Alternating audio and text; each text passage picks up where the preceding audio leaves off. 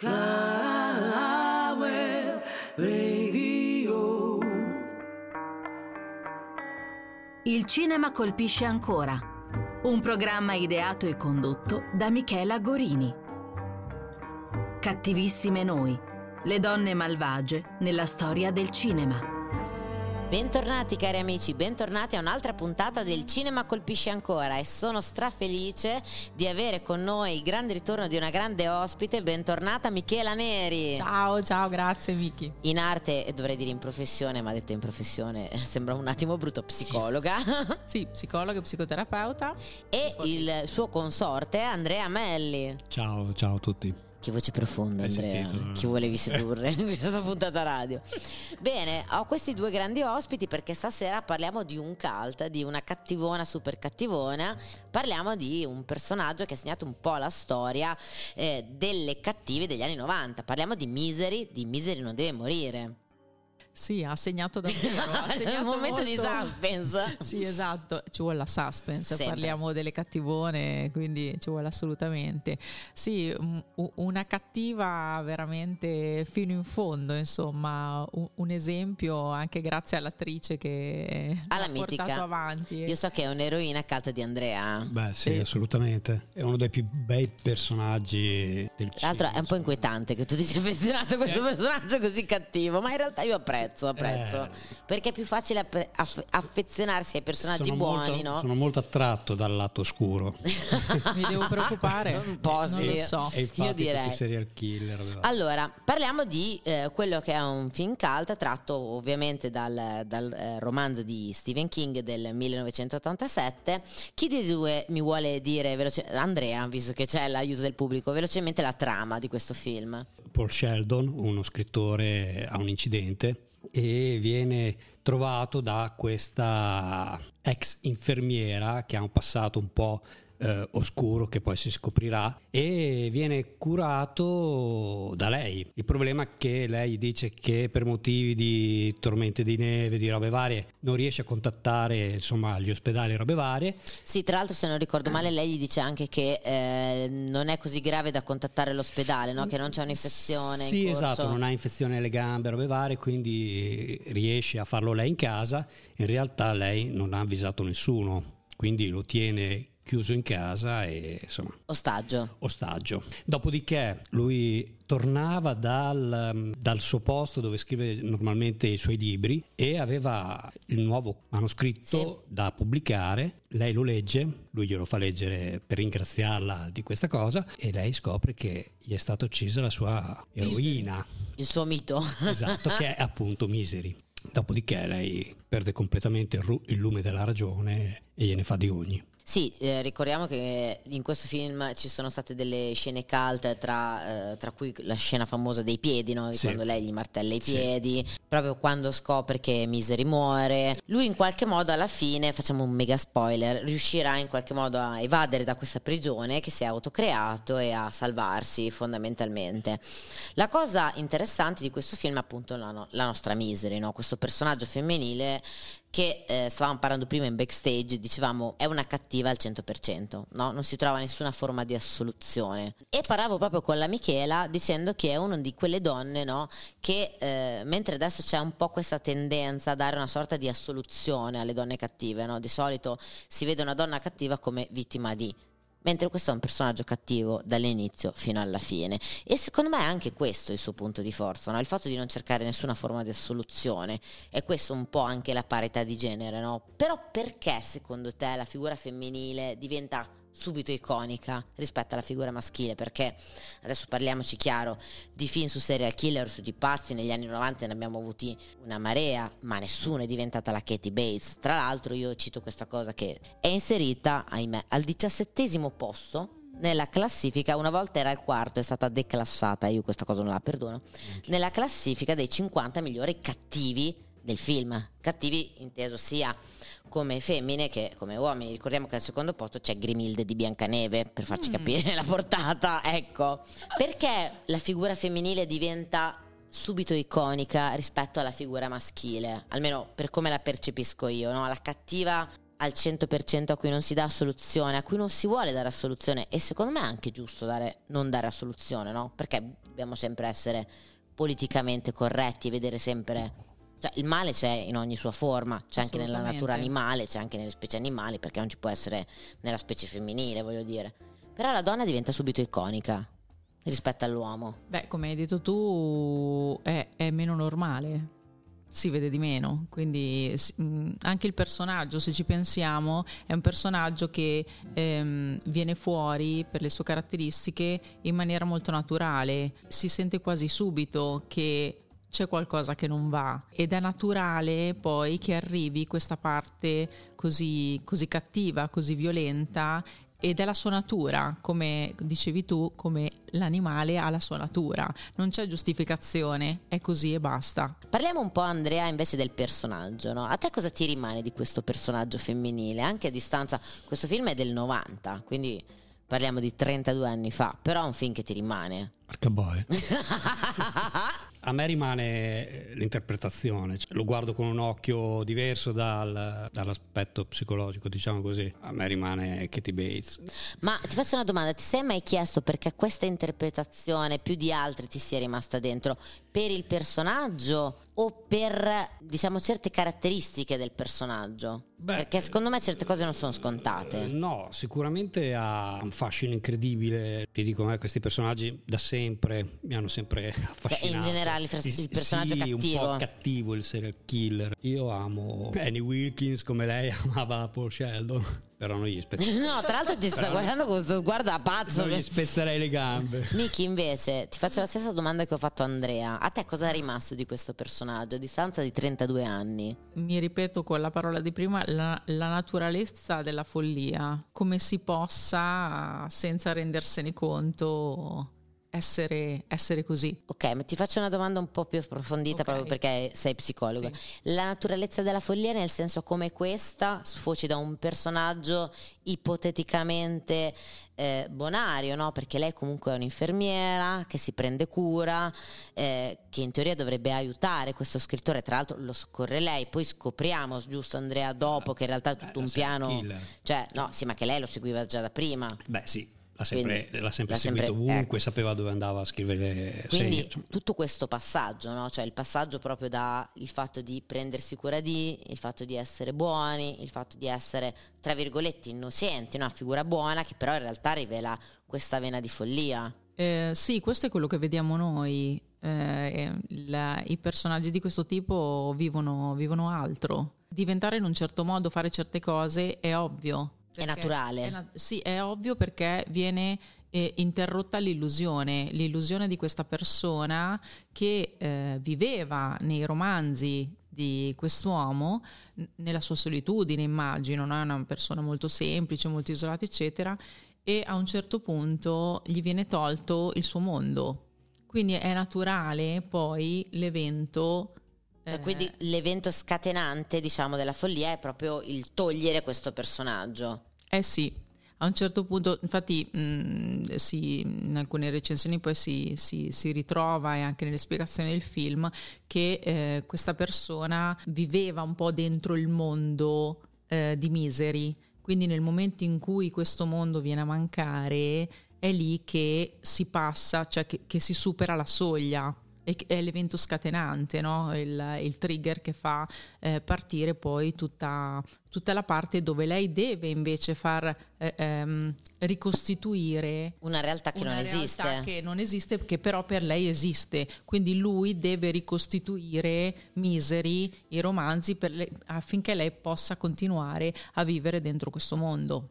Nella realtà delle cose esistono delle patologie simili a questo, cioè di personaggi che vivono in queste realtà che non sono realtà, no? è una realtà costruita completamente, che poi quando gli viene tolta hanno queste reazioni sì. completamente folli? Sì, esistono, non è, non è, una finzione, non è che Stephen King si è inventato chissà che cosa, esistono.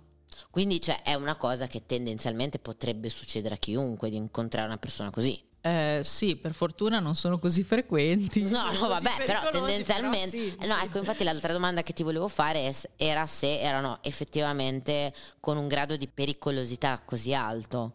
Allora, di questo tipo sì, poi ovviamente noi non conosciamo il livello di patologia di ogni persona che incontriamo, però sì, ce ne sono, esistono, eh, basta anche un po' meno, insomma, eh, da, dallo stalker no, a quello che eh, ti, ti Quindi tendenzialmente ti catta o ti... Sì, però anche ad esempio anche lo stalker, no? Sì. che forse è la cosa un pochino più leggera rispetto a quello che ti picchia e che ti ricatta, dai. Voglio assolvere gli stalker, eh, per carità. Però anche lo stalker mi stai dicendo ha una dinamica simile.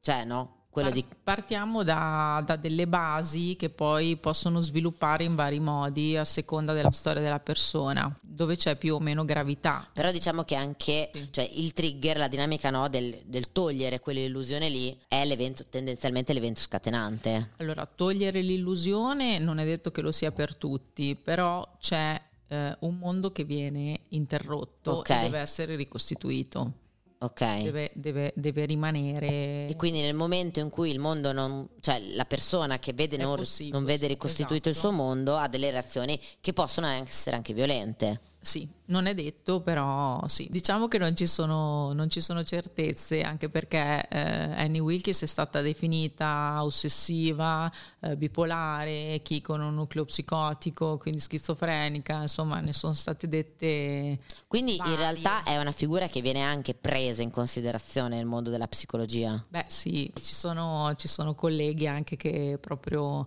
hanno blog anche su, queste, su questi argomenti, ecco, cinema e psicologia insieme. No, no, sì, sicuramente. No, scusate, volevo inserirmi un attimo perché eh, giustamente dobbiamo ricordare una cosa, che nel 1991 la nostra Katie Bates vince l'Oscar Mm. come miglior attrice protagonista per questa meravigliosa interpretazione. L'anno successivo chi vincerà l'Oscar come miglior attore protagonista? Lo so, lo so. Anthony Hopkins. Per il silenzio degli un innocenti. psicopatico pazzo scatenato. Ma addirittura credo che sia primo in classifica, in quella famosa classifica come il più cattivo. Penso di sì, sai Se non ricordo male, penso che sia lui. Eh, andrei a controllare quasi quasi. eh. Beh, insomma, due bei personaggi. Eh, sì. Si potrebbero anche sposare. Tra l'altro, Davide, sai che mi piace sempre ricordare che Il silenzio degli innocenti è ufficialmente il primo film horror che vince l'Oscar come miglior film. Altra cosa, Misery non deve morire, per me è uno di quei film che cioè, faccio, cioè, è meraviglioso, ma faccio Fai fatica a rivederlo. Faccio una gran fatica a vederlo. Beh, secondo me Andrea Mi fa no. male. No. Se lo vede in tv, Andrea lo vedo già con i popcorn sul divano. Lo potrei rivedere all'infinito. Per me è agghiacciante, io faccio fatica. Fai fatica anche quando te. arriva il punto poi lì dei piedi. È pesante, Che Anch'io, quella fu parte una trovata tortura. geniale del film, perché nel libro in realtà gli viene tagliato un piede con un'accetta, il piede sinistro e il pollice di una mano, non mi ricordo. È un po' è andato- vuoi dire che è andato anche bene nel film? Sì, ma in realtà, in realtà io lo trovo di una violenza quella, quella scena molto peggio che un'accettata. Secondo me è geniale, lì non so chi è stato il regista. Ma allora il regista è Rob sceneggiatore. Reiner. In realtà, Sì, esatto. secondo me, la cosa geniale no, è che viene fatta in soggettiva quella ripresa. Quindi tu non vedi i piedi. No, vedi lui che vede lei e non vedi i piedi e senti queste urla strazianti, Sì, no? no, cioè, il, primo, il primo piedino lo vedi. Adesso io, io mi ricordo No, solo proprio l'inquadratura in soggettiva da lui dal letto. Sì, è quasi tutto così, però quando lei arriva alla prima ammazzata nel piede si vede il piedino che... trac. Però se- cioè, secondo me la soggettiva di lui, no? Cioè, tra l'altro anche questa immobilità, questa costrizione a letto. Eh, c'è un film che si chiama eh, E Johnny prese il fucile, un film di- l'unico film di Dalton Trambo, un eh, sceneggiatore di Hollywood, che parla di questo militare che eh, perde l'udito, la voce, ehm, le- entrambe le braccia, entrambe le gambe, però è consapevole, sì, è consapevole, cioè è lucido mentalmente, lui si trova in questo letto d'ospedale che e ti fa capire no, l'impotenza e più o meno è, adesso non è così forte perché comunque lui riesce a parlare, riesce a esprimersi, però l'impotenza no, è forse la cosa che ci spaventa di più. Io adesso non so se puoi condividere con me, Miki, ma molte volte quando si affronta un lutto, no, la cosa più difficile è l'impotenza di fronte al lutto. Non tanto il dolore della perdita, ma il dire avrei potuto fare qualcosa per evitare no, quel dolore lì.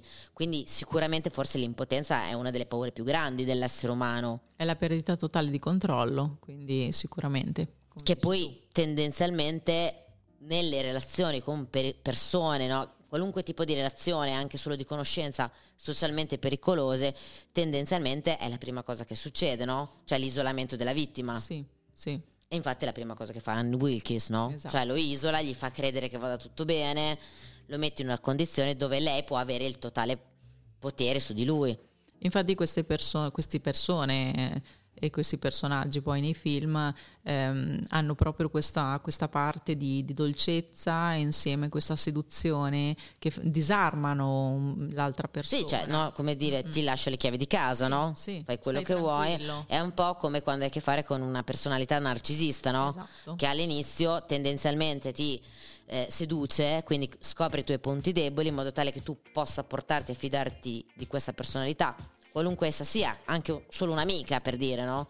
In modo tale da dare il, comp- il pieno controllo della tua vita e poi tendenzialmente io sapevo, poi sai che sono ignorante. La prima cosa che fanno è limitare i contatti con l'esterno in modo tale che tu non hai mai riscontro con nessuno. Esatto, oltre che distruggere la reputazione di tutte le persone che conosci. Però in questo caso, insomma, Sì. Annie Wilkins è andata Sì, andata cioè diciamo bene. che lei forse non aveva bisogno No, di quel passaggio no. lì perché avendo il totale pieno controllo della sua vita, no? Esatto. Bene, facciamo una pausa prima di continuare a parlare del film Misery non deve morire.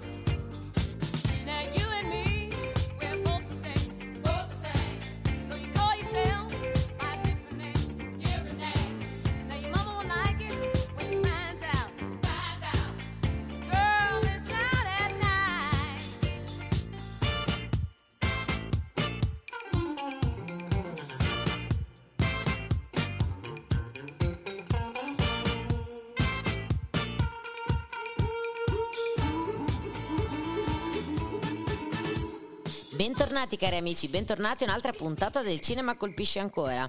E siamo ancora qui con i nostri mitici ospiti, bentornati Michela Neri Ciao, grazie. e Andrea Melli. Ciao. a parlare di un grande personaggio che è appunto Anne Wilkes, interpretata da Katie Bates.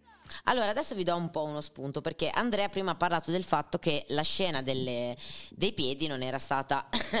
non è così nel libro, no? Esatto.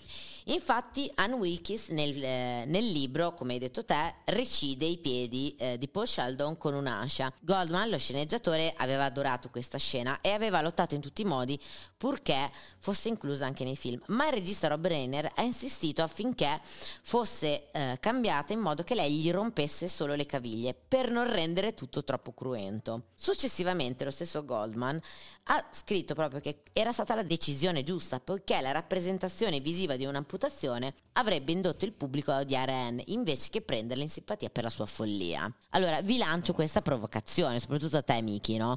Quanto l'immagine di un'amputazione visiva rispetto a quella scena che noi abbiamo in mente può cambiarti l'immaginario di un personaggio? Il regista ha deciso per tutti. Ma Grazie, secondo te, no? Cioè, anche psicologicamente per una persona, un'amputazione rispetto a una scena così, cosa cambia? Perché io effettivamente me lo chiedo, no? Cioè, forse l'amputazione è più immediata. E anche definitiva. Cioè, una volta che ti ho amputato un atto, Non ci fai niente. amputato. Se ti rompo le caviglie... E invece dici il personaggio, meno è definitiva la cosa, più il personaggio ci risulta simpatico. Eh, comunque possiamo salvarlo in qualche modo dentro di noi. È sempre un po' quel meccanismo È di assoluzione. quello, ce lo ritroviamo. Abbiamo detto che non c'era, ma in questo caso, per quanto riguarda lo spettatore, insomma, l'effetto può essere mantenere comunque anche una parte per, per assolverla. personaggio. Sì, esatto. Andrea, ti chiedo questa cosa, ma se tu avessi visto questo piede amputato, ti sarebbe rimasto nel cuore questo film? No, no, è visivamente stupenda, molto di più di un, eh, di un effetto splatter eh, e ti rimane molto di più, secondo me. È veramente fortissima quella scena, è impressionante. E poi c'è tutta la storiella che lei dice delle miniere di diamanti, che chi rubava diamanti li sottoponevano ad- un'operazione e appunto gli facevano questo trattamento perché non volevano che scappassero, però gli dovevano dare una lezione, quindi gli facevano questa cosa e c'è tutta questa storiella. Torniamo, torniamo alla a nostra noi. misery e parliamo un attimo invece, invece del personaggio di Paul Sheldon, perché questo ruolo era stato inizialmente offerto a William Hart, Kevin Klein, Michael Douglas, Harrison Ford, Dustin Hoffman, Robert De Niro, Al Pacino, Richard Dreyfuss, Gene Hackman e Robert Redford. Oh, mamma. Io non ce ne vedo uno di questi, a parte James Caan, sinceramente, perché immaginare Kevin Klein al posto di James Caan o Gene Hackman, Davide, cioè Gene Hackman, quello di Mississippi Burning, ce ne rendiamo conto? Ma ci voleva un maschio alfa o No, no? al contrario. O un maschio alfa che riuscisse a- non fare il maschio alfa, quello sicuramente. E infatti, e infatti la- alla parte fu offerta alla fine, quando erano proprio disperati, perché anche Warren Beatty addirittura rifiutò questo ruolo, nonostante Warren Beatty avesse detto che voleva farlo diventare un po' più maschio alfa, ma doveva girare Dick Tracy, un capolavoro del trash con Madonna. Alla fine la parte fu offerta a un grandissimo James Caan, grandissimo attore, perché appunto lui disse che era più affascinato dall'idea di interpretare un personaggio totalmente reazionario, ossia non totalmente il classico macho alfa a cui eravamo abituati. Ricordiamo anche che siamo nel 1990, quindi veniamo da tutta quella retorica degli anni 80 del cinema americano dove abbiamo Rambo, dove abbiamo Rocky, dove abbiamo Top Gun, cioè abbiamo un'era di cinema reganiano, ragazzi, che ci ha imposto il maschio alfa, no? che non deve chiedere mai. Qui abbiamo uno scrittore, poveretto, che...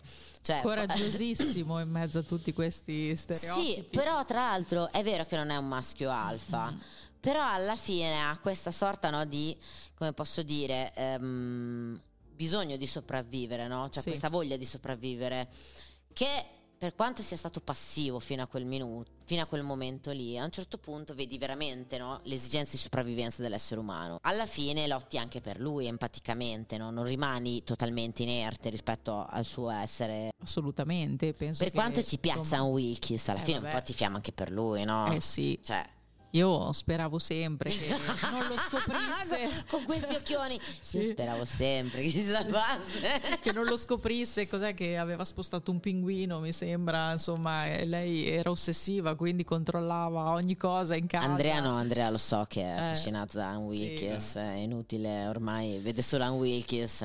E io li voglio salvare invece. Del resto ognuno fa il lavoro per cui è portato nella vita, no? esatto. Ci siamo dimenticati di un'altra cattiva di quel periodo, psicopatica, la mitica Catherine Trammell. Catherine Tramell, Davide Trammell. Tramell, dal film Basic Instinct. Ah, Oh. Però ricordiamo una cosa, no? Cioè, pensa alle due figure di cattive come si sovrappongono, no? Catherine Tram, allora, Anne Wilkes è la ex infermiera, bruttarella, grassoccia. Tendenzialmente la classica madre di famiglia americana, no? Di mezza età Kate Intramel è multimiliardaria, strafiga della Madonna, bisessuale, mentre si intuisce che Katie Bates non abbia nessun compagno, no? Cioè, piena di uomini, piena di donne, è un pochino diversa, un po'... Un po' un- No, però era un periodo storico quello dove si cominciavano a proporre questi personaggi psicolabili. Però tra l'altro è anche molto interessante questa cosa, no? Eh, di cui abbiamo già parlato Davide, se ti ricordi negli anni 80 tendenzialmente inizia la final girl, quindi la donna che tendenzialmente viene punita per aver fatto sesso, cioè quasi tutti gli horror, gli slasher, questo alla fine è un horror dove di sessualità non c'è nulla. Cioè è interessante anche questo aspetto che per la prima volta viene affrontato, cioè qui c'è un'ossessione puramente mentale Ed e- amore. sì, ma lo- il sesso, no? No. Non viene anche il personaggio di Misery, no? Cioè non viene mai menzionato il fatto è anche molto interessante passiamo da un'era dove la donna veniva punita per fare sesso nei film e si salvava tendenzialmente l'unica che non aveva fatto sesso, perché venerdì 13, Halloween, cioè quasi tutti i film horror partono da lì fino ad arrivare a Scream, no? Che è proprio inizio anni 90, se vi ricordate. Qui di sesso non c'è niente, però, cioè fondamentalmente funziona perfettamente. Quindi è proprio un horror completamente diverso. Cioè, questo poi è magari un po' più un thriller. Però è un- veramente un salto nel buio anche per un produttore. Qui abbiamo completamente delle dinamiche narrative. Cioè, per un produttore, io se fossi un produttore direi, uè, ragazzi, rispetto a quello che abbiamo visto al cinema fino adesso, è un salto nel vuoto. Quindi è veramente un rischio. Ed è interessante proprio perché anche questo salto nel vuoto è diventato icona, no? Cioè, forse è una di quelle cose degli anni 90 che ci ricordiamo di più. Quindi a volte veramente avere il coraggio di fare quel salto lì ci rimane per la potenza della storia, no? Per la potenza dei personaggi, anche perché è un film con due attori. Cioè, Esatto. gli altri attori ci potrebbero anche non essere, no? Cioè, anche l'editrice che abbiamo detto prima in backstage è Lauren Bacall. Cioè, è un film che, infatti, tra l'altro, adesso ho scoperto lo fanno a teatro, allo Stignani di, allo Stignani di Imola. Fanno Misery non deve morire. Rimane davvero la potenza. Eh, cioè, Quando no. ci penso mi arriva una sensazione, Sì. non un'immagine. Cioè, vedi, no, alla fine, quando una storia funziona, non hai bisogno di grandi luci, grandi effetti, cioè, hai due attori. È una storia che funziona, no? Cioè, tante volte il cinema ci ha insegnato che quando una storia è scritta bene, ok, ti servono chissà, Chissà che robe. cosa. E forse è diventato anche iconico perché prima erava- eravamo abituati a certe cose, arriva questo, ci- anche perché, ripeto, la figura di Anne Wilkes è la figura che avremo dietro casa, no? la classica ex infermiera, cioè non è la Catherine Tramell di Basic Instinct Certo. che gira no, per Los Angeles con... Però la ex infermiera tendenzialmente, no? Cioè, la, la possiamo trovare dovunque, sono quelle figure, Miki, no? Dai, che nell'immaginario ti rimangono, no? Assolutamente. Cioè, un po' come dire Sì, lupo dalle cattivo. nostre parti la definiremo una sdaura. Una sdora. Una sdora, Una sdora. alla bolognese. Alla bolognese. Però con quale altro romanzo di Stephen King si era confrontato Rob Reiner? Stand by Me. Stand by Me. Però quello è un film generazionale. Cioè, quello secondo me va alla storia perché è un film generazionale, no? Cioè, parla comunque di una generazione precisa e ti puoi identificare. Mo che lo fai vedere a un ragazzino negli anni 2000, mo che lo fai vedere a un ragazzino negli anni 90. Cioè, la dinamica è quella. Questo è un film che cioè, non ha età, è diverso, cioè proprio un, horror che non è generazionale. Cioè, non c'è una parte della tua vita, capisci cosa No, voglio dire? Lo puoi mettere dove vuoi. Eh, è senza Ce lo tempo. puoi vedere a 20 anni come lo puoi vedere a Sì, anche 40 perché, anni. eh, È senza tempo. Cioè, Cioè, se tu vedi Stand By Me a 15 anni, ti rimane una certa cosa. Sì, non se l'ho lo vedi... visto io, dovrei riprovare. Eh sì, però cioè, i film generazionali quando li vedi magari in quell'età lì Chiaro, ti sì. rimangono in un modo diverso, Certo. ok? Se li ci vedi dopo, però questo è un film che mo lo vedi a 20 anni, mo lo vedi a 40, la sensazione, cioè, Arriva. Ma sì, anche perché È non ci quello. sono connotazioni di tempo, cioè non, non è, Sì. non, non ha un te- non ti dice siamo nel oppure cioè, no, può essere veramente può essere ambientato anche al giorno d'oggi, Esatto. cioè nel senso che anche a- al giorno d'oggi, no? nel discorso dei social, di tutti in questa società che è diventata come la definiscono liquida Zagnoli, Mm. Gassosa, io direi. Gassosa. Sapevo che avrebbe detto una stronzata a tale proposito, però può succedere, cioè, Assolutamente. è assolutamente plausibile. E infatti, tra l'altro, cito un bellissimo documentario che ho visto di recente su eh, William Fredkin, dove intervistavano Ellen Burstyn, la protagonista dell'esorcista, che diceva che dopo l'esorcista le sono arrivate migliaia di parti nei film horror, ma lei le ha sempre rifiutate. Perché? Perché diceva che l'horror funziona se è plausibile, perché l'esorcista è rimasto nell'immaginario, no? perché tendenzialmente potrebbe succedere a chiunque. Cioè, più è plausibile una storia, più ti fa paura. Sì. La figura di Ann Wilkins è l'ex infermiera che può è essere reale, sì, è, è, la tua vicina di casa, dai adesso. Eh, eh può succedere può essere chiunque. Va bene, io Davide chiuderei, ringrazierei tanto i nostri ospiti. Grazie. Grazie a voi. Ciao a tutti. Ciao. Ciao.